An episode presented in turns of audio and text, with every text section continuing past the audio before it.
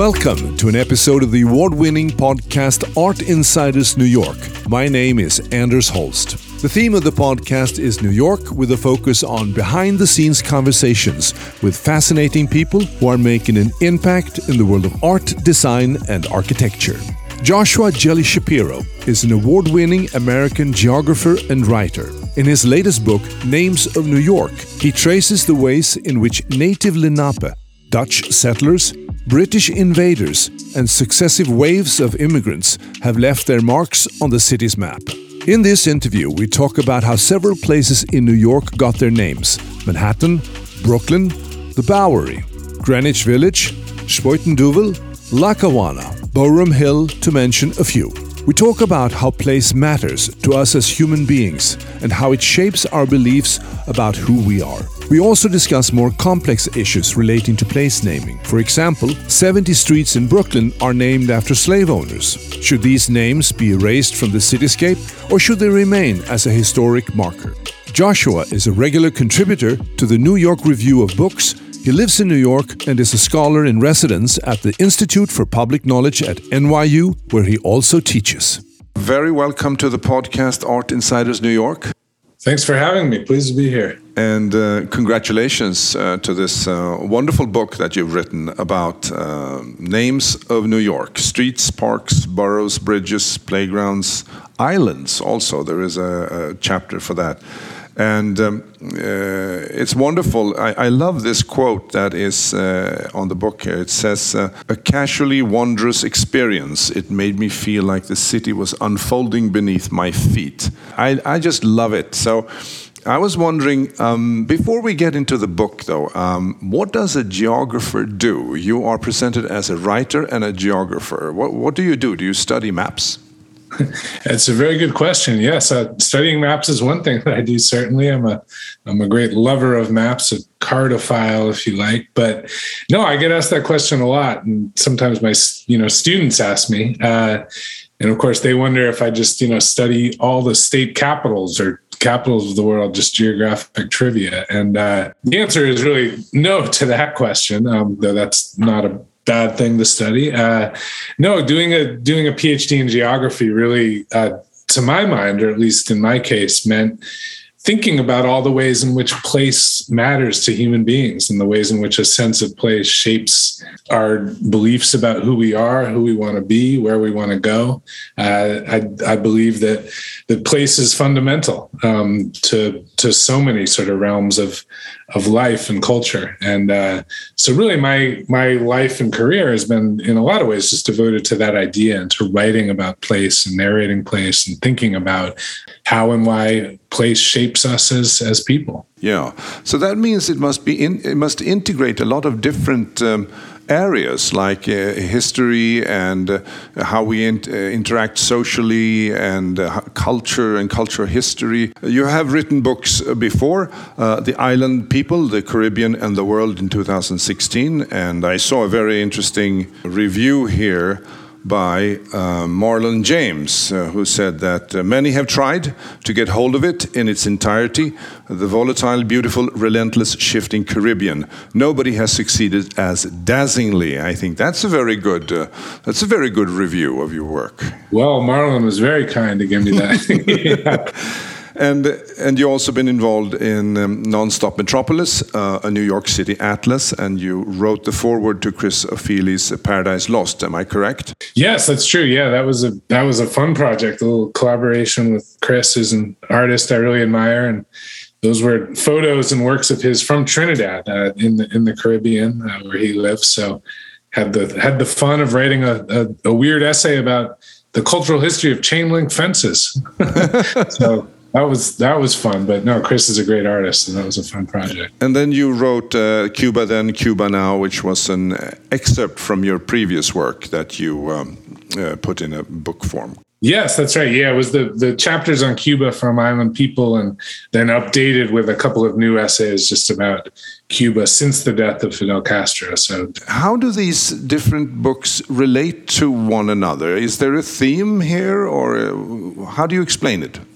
Yeah, no, I, I, I, to me, there is a theme that that that joins them, and one of those, uh, the the central theme, just being place, as I as I mentioned. Yeah. I'm, profoundly interested in sort of how how humans shape place and how place shapes people. And so my work on the Caribbean has been, you know, was sort of born of a really lifelong affinity for the the culture and music and literature uh, of the Antilles. Uh, I spent many years essentially uh, living in in the islands off and on, and and and writing about uh, history and culture as a journalist um, in that part of the world and across the Americas. And so that that book just grew out of that fascination uh, with these larger questions, but also with the particular music and literature and, and culture of of Cuba and Jamaica and Trinidad and Puerto Rico and all these places I care about, Haiti as well.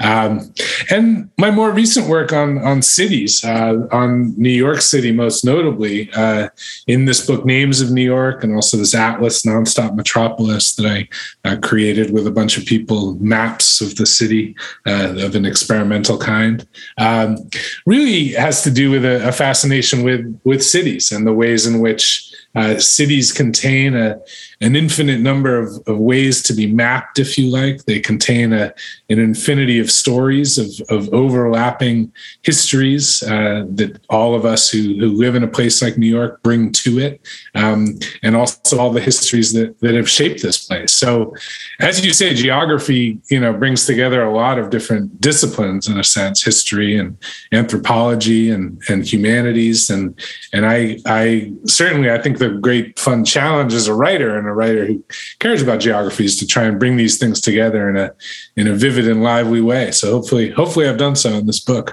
So the book um, uh, names of New York. Can you tell us a little bit about how how did this uh, come about? What was the idea? Did you wake up one day and said, "Now I'm going to write a book about"? Uh... Well, yeah, it's. Uh, I wish I could remember the moment specifically, but I think it um it really did grow out of uh, the, my work on Nonstop Metropolis, which uh, you know is a is a, a, volume of these quirky maps, very many different ways to map the city. Uh, but of course, to create any map, you're you're kind of immersed in the names that make it up, um, all the place names that are are familiar and, and also perhaps not familiar. You know, we have all the iconic ones in New York that everyone knows, Broadway and Times Square and Manhattan and Harlem and, and so on. But of course, there are thousands of others that um, are maybe only famous to the people who live in the neighborhoods who live on those blocks that that they describe. But I so which is to say that I was sort of immersed in names and creating maps and essays about the city. Uh, but I had always been fascinated by place names, about where they come from, about how they they shape our sense of a place and, and our sense of what's possible as well. Um, and I think it, this book was in, in certain ways inspired by there's a great old book called Names on the Land, which is a book by a writer called George R. Stewart. Came out in the 1940s about American place names and essentially just riffing on all the stories behind them. Um, and I, I love that book. And I thought, oh, it'd be so neat to do a book like that in New York but that then also perhaps adds a, a, contemporary political angle in terms of thinking about um, you know the politics of names and and not only where they come from but whether and how we we think about changing them or what histories we honor in place names. Uh, so it's a great way to kind of get at a bunch of those questions but also just geek out, if you like, on, on place names and, and digging into the stories behind them. Yeah, that's what I like about your book because you insert some fun reflections and some some uh, sharp comments on things.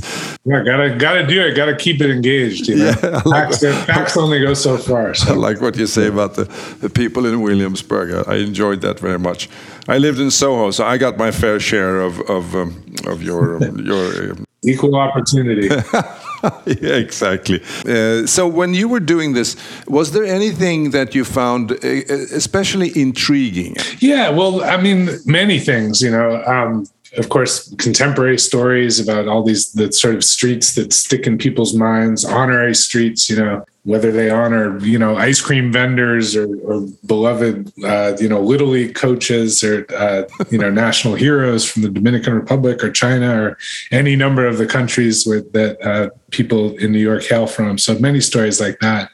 But you know, one thing that really I was fascinated by and surprised by were the ways in which so many place names, um, whether they're Dutch or English or whatever else, the ones that stick are the ones that um, we tend to recall. Often, I think it just has to be do with how how they hit our ears, the way that they sound, and. Yeah. Uh, I think, for example, of you know I mentioned Harlem earlier. Harlem today is this iconic you know neighborhood of uh, of Black history and uh, African American pride. It's a sort of a sort of mecca for for Black culture, and Harlem signifies those things to us. Of course, Harlem was, you know, coined by uh, some Dutchmen back in the 1600s who named that part of Manhattan after the town there they were from back in back in Holland. Um, and they, of course, were not thinking or could not have known about what Harlem would mean later on. Yeah. But I love the ways in which that simple word, you know, today it signifies something else. Those two syllables, they just they sound good. They've lent themselves to poetry and music and and uh, I'm, I'm very thankful that the English didn't succeed in changing the name of Harlem. Uh, they wanted to change it to Lancaster. And I have to say, Lancaster just doesn't doesn't resonate in the same way. You know, the Lancaster Renaissance just wouldn't wouldn't be as good. No, it doesn't. I mean, there, there are a couple of uh, big takeaways uh, from this book, and, and one is, of course, uh, what you just mentioned here that you, you talk about the um, uh, the Dutch settlers. Uh, for, first of all, the Lenape, the, the native, the native people who lived here, right? And then you have the Dutch uh, settlers, the British invaders. I like that. And then, of course, uh, contemporary Americans. And and when you look uh, at New York and the names through that lens, it, it's uh, very obvious, of course, but you don't think about it. But but then it becomes very obvious, and it sorts out things. I mean, I like that. I take the train along the Hudson, and you pass Devil. Is that how you? Is that how you pronounce it? Devil.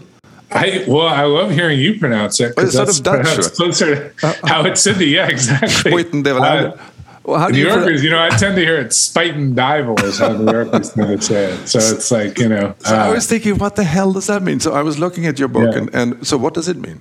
Yeah, uh, in in the into the old Dutch, the Devil's Whirlpool, yeah. right? Um, which is wonderful. It's where the Harlem River, you know, hits the Hudson, and so it's this old kind of lyrical description of the the whirlpools that may have existed there once, the Devil's Whirlpool.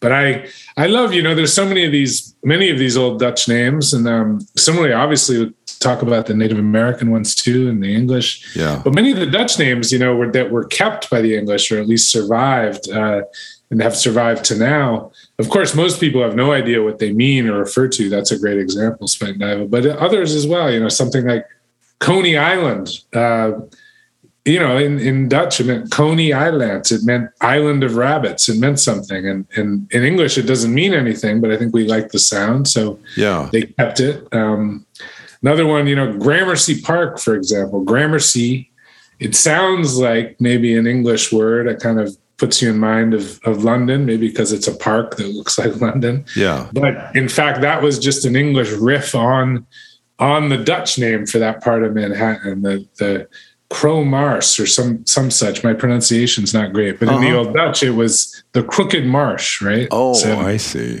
Yeah, and so the the English took those words and made them sound English, but they have a root in, in Dutch and they mean something. And you also mentioned the Grönvik, Green District, Greenwich Village, uh, along those lines, right? And and the Bowery, the Bouverie, the, the farm road uh, it's just uh, it's just fascinating. I, I find absolutely, yeah, no, and these, uh, of course, there are all these, these remnants, but yeah, the Bowery, which we we know as the Bowery, comes from, of course, as you say, the old Dutch word for farm road, um, and it's still still with us. And there are many, many, many names like this. One part of your book that I that I really like uh, when it comes to giving an insight into um, how to research uh, the true meaning of uh, places is the, the conversation you have about Manhattan, where you look at uh, uh the origin of that word from many different sources. You had like three references there. The uh, John Gottlieb Ernestus Heckewelder, who says the island will all become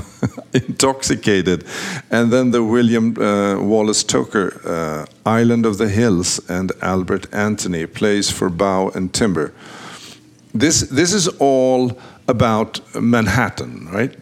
Yeah, that's correct. Those are essentially these different versions throughout time of uh, explanations as to what the old Lenape word uh, uh, which from which Manhattan is derived, uh, what that meant. Because of course, like many native place words that we have with us, you know, essentially it's just an approximation of what some European person heard perhaps a native person say. Yeah. Uh, in that case, one of Henry Hudson's sailors, literally in 1609, you know, they met um, some indigenous uh, uh, people, some Lenape men, it sounds like, along uh, Manhattan's west side. And evidently one of them perhaps gestured or said something that sounded like Mannahatta, and this and this sailor wrote it in his log, and that is uh, from whence we get the word Manhattan. But it's quite unclear as to what uh, that person was trying to convey.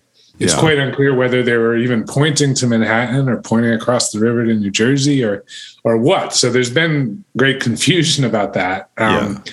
And those people you cited were, you know, different versions of what it might have meant, Island of Hills or, or what have you. But it seems like our best guess now is uh, that the, the syllables Mannahaton in the in the Lenape language do mean uh, place where we gathered wood for bows and arrows. So uh, the linguists and, and and people of of the community who still speak that language, uh, their best guess at this point is perhaps place where we gathered wood for bows and arrows, which, which fits because there were lots of lots of trees in Manhattan once upon a time.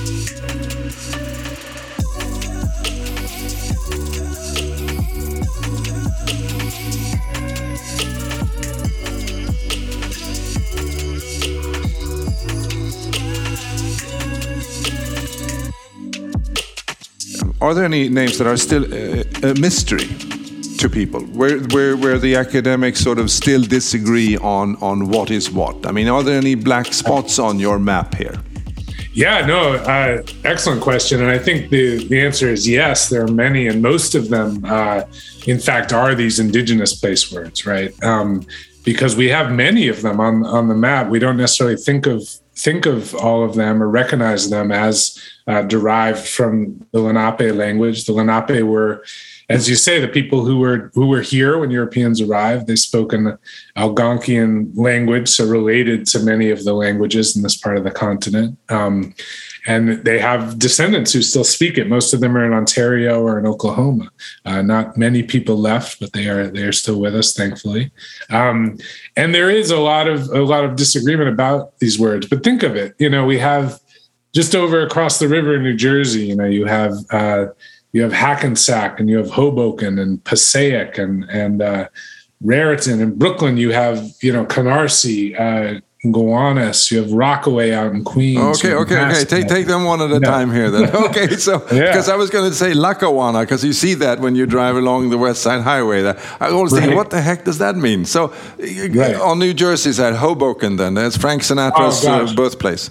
Well, see, you're putting me on the spot here, but I would, I would say Hoboken Passaic, if I'm remembering correctly, there was most of those of those place words essentially reference sort of water and this makes sense you know uh-huh. it's quite marshy there. So they mean things like you know place where river empties into the bay or uh, marshy spot with two rivers. There's um, i think rockaway uh, derives from uh, i believe the lenape word or our best guess is is place of grasses. Um, so many of these many of these things um, you know, there are sort of good guesses as to what they mean, but yeah.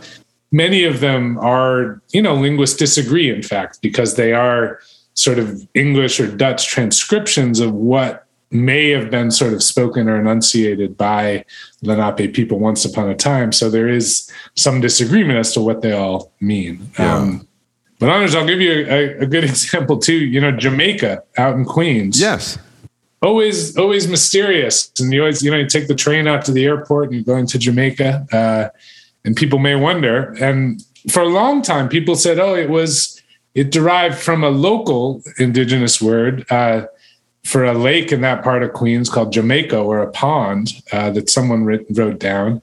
And that was for a long time. That was the theory that it was some derivation of, of a local word.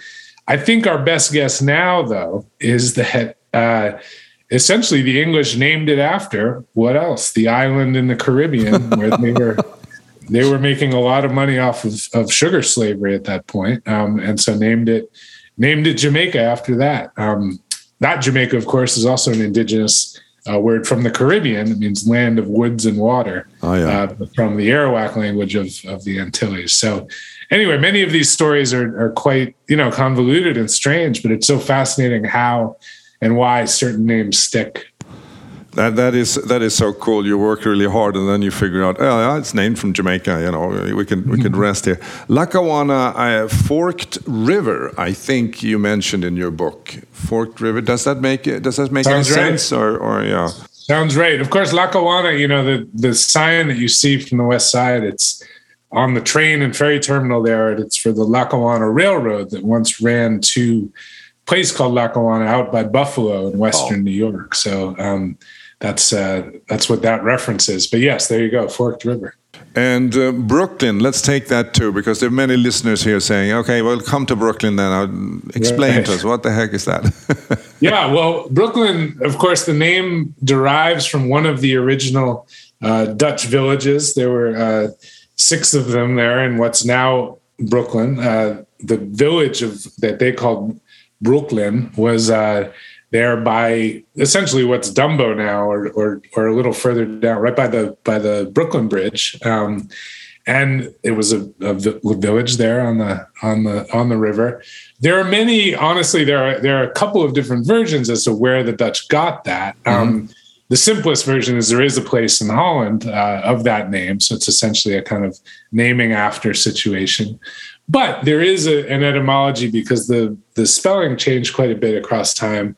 That essentially Brooklyn means some uh, version of broken land, which mm-hmm. is to say, uh, because it's so marshy, there are many parts of Brooklyn that are sort of soft and broken land, and that's a case where that may or may not, in fact, be the case. Um, it, it, sounds logical. It sounds good. Uh, whether that was the original derivation of, of the Dutch village of Brooklyn, we're not sure because uh, it was anglicized. The spelling was changed across time. Yeah. But in any case, Brooklyn is named for that original little village there uh, by the river. Another takeaway from your book that really uh, organized my thoughts was when you talk about that uh, uh, in the beginning, uh, um, and I think you can explain this much better than I. In the beginning, uh, a place was named after um, its setting or its sponsor. Thank you. Yeah, no, now I know what you're referencing. Yeah, in in essentially we're thinking now about Lower Manhattan and about uh, you know what was once the Dutch settlement of New Amsterdam, which had,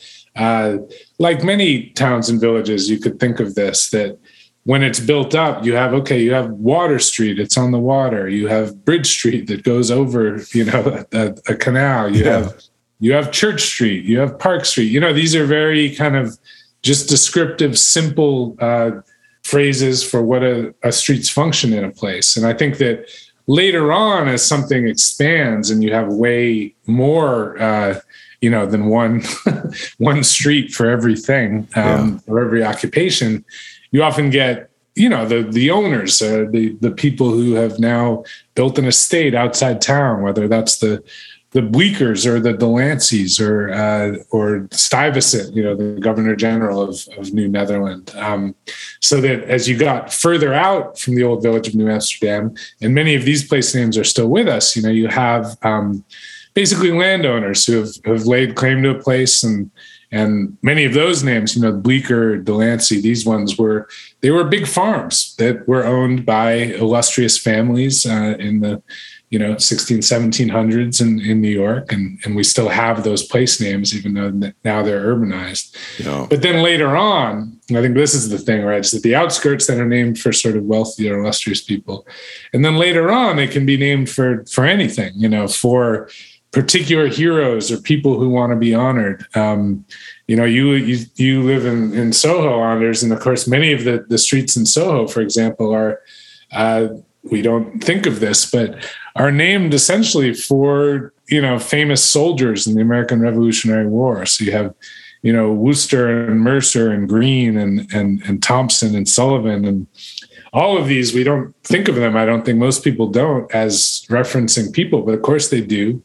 And these were not landowners or anything. They were just people who were heroes in their day. And essentially, when those streets were laid out, that's what people were were thinking about and wanting to commemorate is freedom from Great Britain. And so you had you have a lot of streets in Manhattan that are, are named for these soldiers. Yes, and and uh, and I like the, when you talk about the sort of when when places or neighborhoods are, are named after then uh, subdivisions. You, you, you talked about, for instance, Corona in in Queens, uh, yeah. Uh, which is just Crown, I guess uh, that's what they want. Yeah, and Spanish, and, yeah. this guy with Astor. Uh, that when they named Astor Astoria after Astor, right? Because they wanted him to to support the neighborhood, and he, he, basically never got there. Or what happened? He never gave any money to. Yeah, that that's a funny story where you have a yeah story. Uh, you know, wonderful neighborhood in Queens, right over the East River from Manhattan, um, and it was named yeah John Jacob Astor, who was you know the kind of uh, magnate of fur first of all, but then you know his family came to own huge parts of New York. And, massively wealthy. That's the same Astor, of course, of Astor Place and and uh, and many other locations in the city. But yeah, old man Astor, he he was very wealthy and he had a, a house in the Upper East Side. And these people who the man who who chartered what became Astoria is just a village in Queens at that point. He was hopeful in the 1840s that um, Astor would give give them money to fund their town. so essentially, they named it Astoria in his honor, and he never went. Uh, he sent them five hundred dollars, which you know the 1840s was a significant sum, but not yeah. not enough to bankroll them for forever. Uh, and that was it. So he he threw them something, but he never went to visit, which is funny. but um, but no, what you say about you know so many neighborhoods, of course, are especially out in Queens or in southern Brooklyn or places that you know, were developed um, rapidly in the late uh, 1800s and the first half of the of the 20th century. Uh, you know, basically turning farmland into into neighborhoods, and so yeah. basically developers coined these names, whether those are, you know, Jackson Heights or um, or Utopia Parkway was named for a development called Utopia that never came to be. I love that story because I, yeah. dri- I drive through that and I take a picture of that sign and put it on Instagram. You know, I love that yeah. Utopia. and yeah. then you told me in the book here it doesn't lead anywhere. it doesn't lead. No, they they were hoping to build this development called Utopia that was going to allow. Uh, uh, Jews and other people who had a hard time finding housing in the early 20th century, but the developers sadly ran out of money. Uh, so they kept Utopia Parkway, but the, the, housing development never came to pass. Yeah, and Ozone Park. I've been thinking about that too. If it's about anything about the ozone layer, but it has nothing to do with that. It's apparently about the fresh air.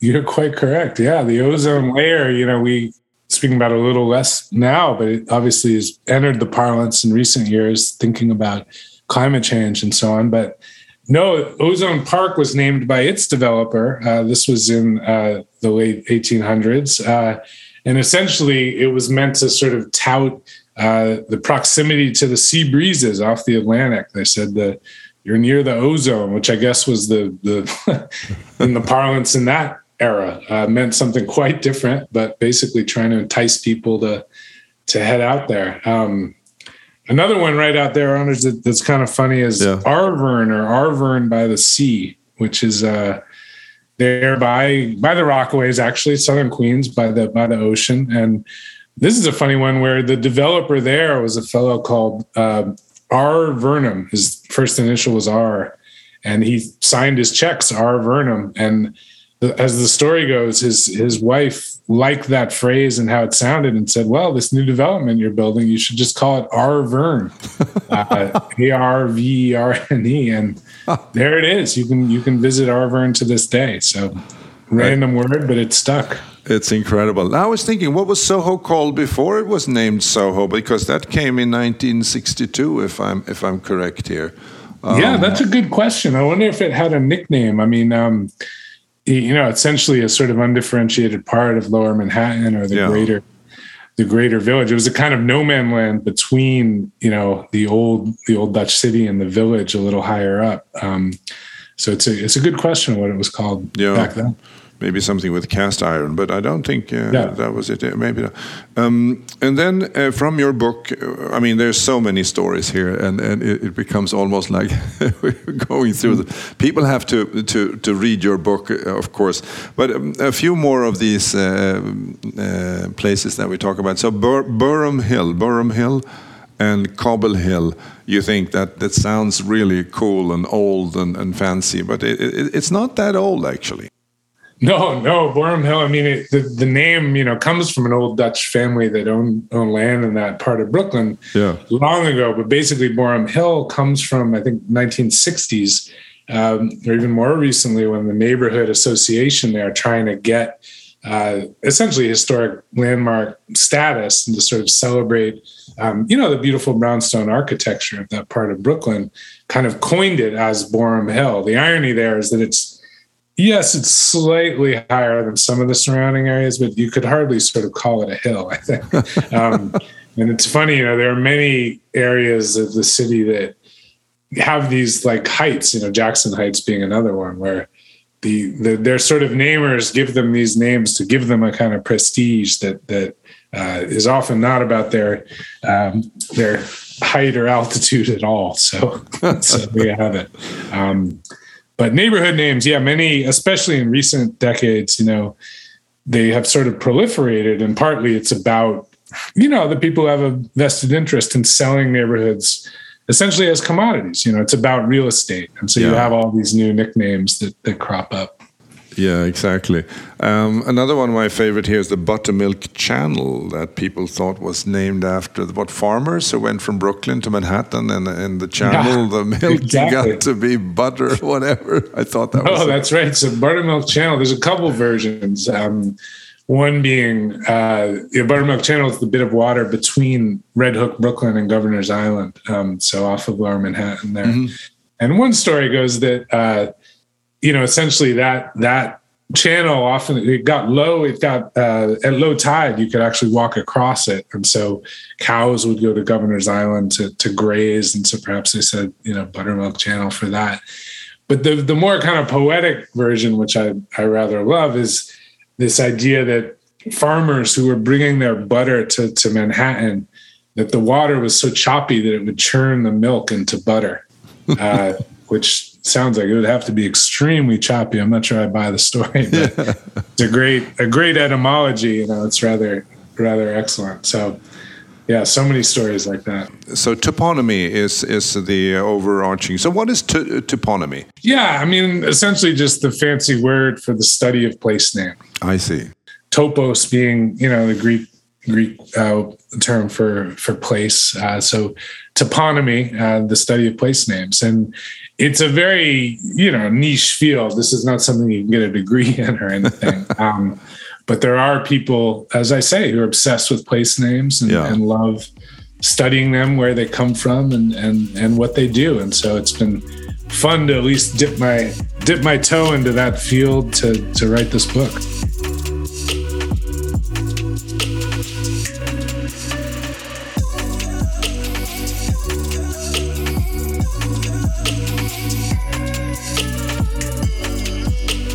Yeah, you also bring up some some um, issues now that are very. You know, in the news, and that is, of course, things that have been named. You, you, you bring up Jean-Jacques Dessalines, who is commemorated on a street in Brooklyn, and he's known for massacring his ex-colony masters. Um, yeah. So, where do you stand in all the, in this debate of you know should we revise history? Should we change things? Should we mm, take away? You mentioned also in your book that there's 70 streets in Brooklyn named after slave owners. Um, so, I think that's a very interesting question. And, and so, what is, what is your view on that?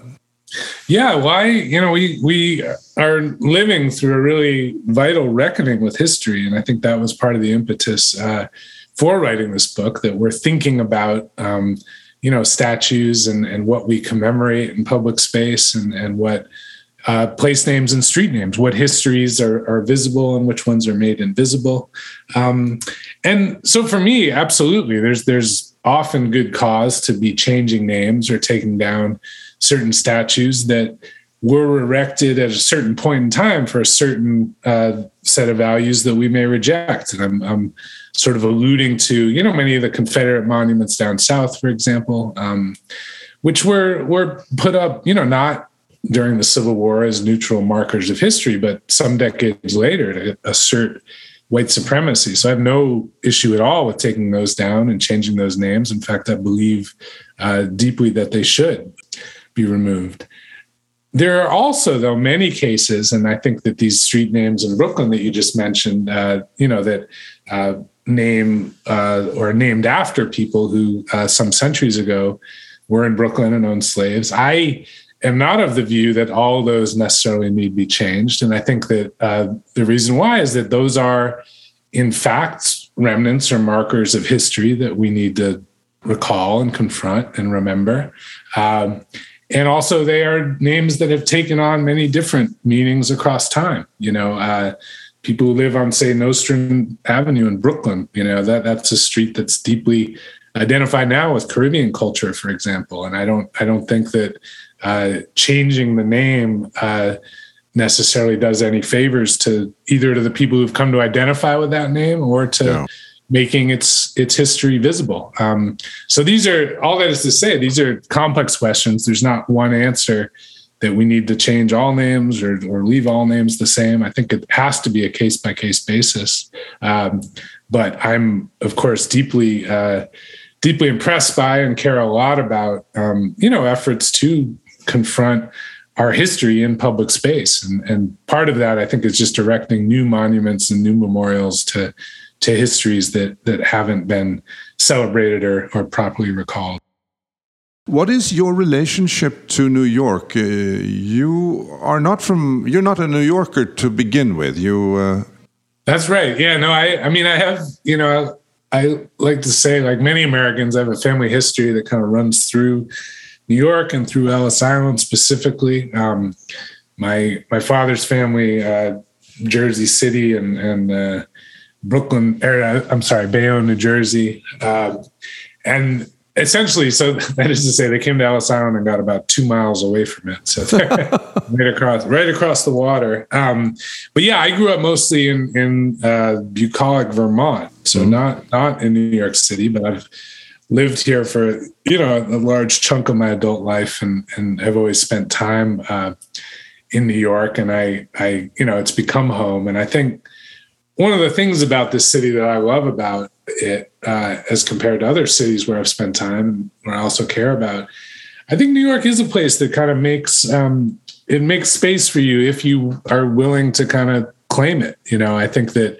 it's obviously a deeply challenging place to live. All of us who live here know it's has its frustrations and having to hustle is is not easy always here. But I think that you know if you show up off a plane or or or from the provinces and get into the rhythm of it and start you know complaining about the C train running late, you're kind of you're kind of a New Yorker. Whereas uh, I think that you know many cities in, in the old world or in New Orleans, say another place I care about. You know, if you don't go back seven generations, you you kind of don't count as of that place. But I think that New York is this marvelous, you know, meeting of of people from everywhere who've come to to try and make it here, and it yeah. doesn't always work out. But I think that everyone if you want to come and, and have a go, you you can do so. You know, New York makes space for that. Yeah. So, what are your favorite uh, parts of New York uh, where you like to hang out, uh, or does it vary over time? Uh? Yeah. No. I mean, I I love to explore the entire city, very honestly. But I um, you know, a couple places I love are uh, I love being by the water and just thinking about um you know, when it was full of ships and sort of uh, routes to elsewhere. So I love Red Hook, Brooklyn, where I wrote a lot of this book. Um, I also love, you know, I mentioned Jackson Heights in Queens and that part of North Central Queens, which, you know, is really now where kind of immigrant New York is most alive. And, and not only that, but it's it's the part of the city and, and indeed of the world where more languages are spoken within a few square miles than than anywhere else on the planet in, in history, in fact, as my linguist friends like to say. So I love being the, out there, the vitality and mixture of, of people from from the four corners of the earth um, out in in in a neighborhood like Jackson Heights, where I lived for yeah. briefly a few years ago. But I, I go back. Certainly, I go back for food and to see friends. And anyway, that's a that's a great corner of the city too. What is your next uh, next step here? Any books in the pipeline? Uh... Oh, Anders, you can't ask me that. I uh, no, there are, there's stuff I should be finishing and I'm not finished with, but you know, I'm uh, for now I'm loving talking about this uh, this this project and sort of thinking about all the all the other questions that it raises for the city. Um, it's been a really fun yeah. fun project to write and then to engage with people on. How has it been received? Uh, how is the? Yeah, well, I mean, wonderfully by and large. It's been um, it's been it's been great. I've been gratified by the reception just because I think that people people are inherently interested, whether they know it or not, in these sort of questions of where where names come from, the places that that shape their days. Um, oh wow, it's interesting to pause and think about it. Um, and also, of course, I love you know when I go on the radio and talk about it or do talks, I people love to get up and ask questions. Where does so and so name come from? And you know, sometimes I get lucky because I've you know studied this stuff, so I know a good bit. But obviously, I don't know every street in New York. So no. sometimes I have to say, well, you have to look it up. But I'm glad I piqued your interest in wanting to do so. One one of the names that have intrigued me, of course, uh, and that has a, a, sad connotation to the 9/11, uh, is of course um, Fresh Kills landfilled in uh, Staten Island and that has a specific history, uh, as far as I understand. Yeah, no, fresh kills. I mean, the, the word kills, it's it's interesting, right? It's just the Dutch word for for creek or waterway. Um, so there are many kills around the city. Uh, you know, the Arthur Kill and the Colvan Kill and, and Peekskill upstate. Um, and so that's, of course, the, the origins of, of kill. Fresh kills, it's interesting. I think essentially when the English uh, you know, took over from the Dutch, they seem to have retained many of these these kills, or at least the phrase "kill," uh, and so named that uh, that part of, of Staten Island "Fresh Kills," uh, uh presumably because it had had fresh water to differentiate it from. Uh, or, or for some other other reason, uh, but essentially, of course, Fresh Kills became, you know, the, the the city dump. It became this immense landfill. Um, later on. And, uh, you know, there's all these stories. You could see it from space and so on. I'm not sure that was the case, but it was, you know, in a huge, huge garbage dump and was, though, uh, closed down uh, right around the time uh, of 9-11 it was it was ceased being used right right before then and the remnants um, basically uh, all the rubble and, and and remains from from 9-11 uh, ended up in Fresh Kills. Much of it uh, did. Um, and now, though, that that part of Staten Island has been turned into a, a quite wonderful park. Um, it's been revived and resuscitated. Um, so it's a nice story of, of the ways in which that landscape has changed. But yeah, no, the sort of the the final resting place, if you like, of um, of the remains of you know that, that awful day in New York's history uh, did go go to Fresh Kills, which which is where uh, the remains of many things in city history landed for a long time. Yeah. I've noticed that you have a very uh, broad scope here. Uh, you write articles on uh, Cuba, Bob Marley, phonography, soccer, and other issues. And I learned that you are an Arsenal fan. This this is true. Guilty as charged. I, uh, I'm a great lover of, of, of, football, and Arsenal is not not as good nowadays as they were some years ago. But yeah, what what is what is your uh, verdict here on Arteta? And uh... I like I like Arteta. I like Mikel. I think he's um, you know, he understands the culture of the club. I think the players the players like him and like playing for him. So I'm I'm hopeful. Put it that way. He, yeah. It was a rough start to the season, but I'm I'm hopeful. Well, uh, Joshua, thank you so much. The book is Names of New York, and it's it's a wonderful book, and I learned so much about the city that uh, we love so much. So I'm very grateful for that, and I'm grateful for you taking the time to elaborate on on the wonderful stories uh, in the book. Thank you so much. It was a pleasure. Thanks so much for having me. Thank you. This is Art Insiders New York, and my name is Anders Holst. If you enjoyed this episode and have family and friends who love New York and are passionate about the world of art design and architecture, please spread the word by following us on artinsidersnewyork.com or liking us on our Facebook page Art Insiders New York, where we publish newsworthy material all the time. It's very much appreciated. Thank you. This episode was produced by UOM LLC, copyright 2022.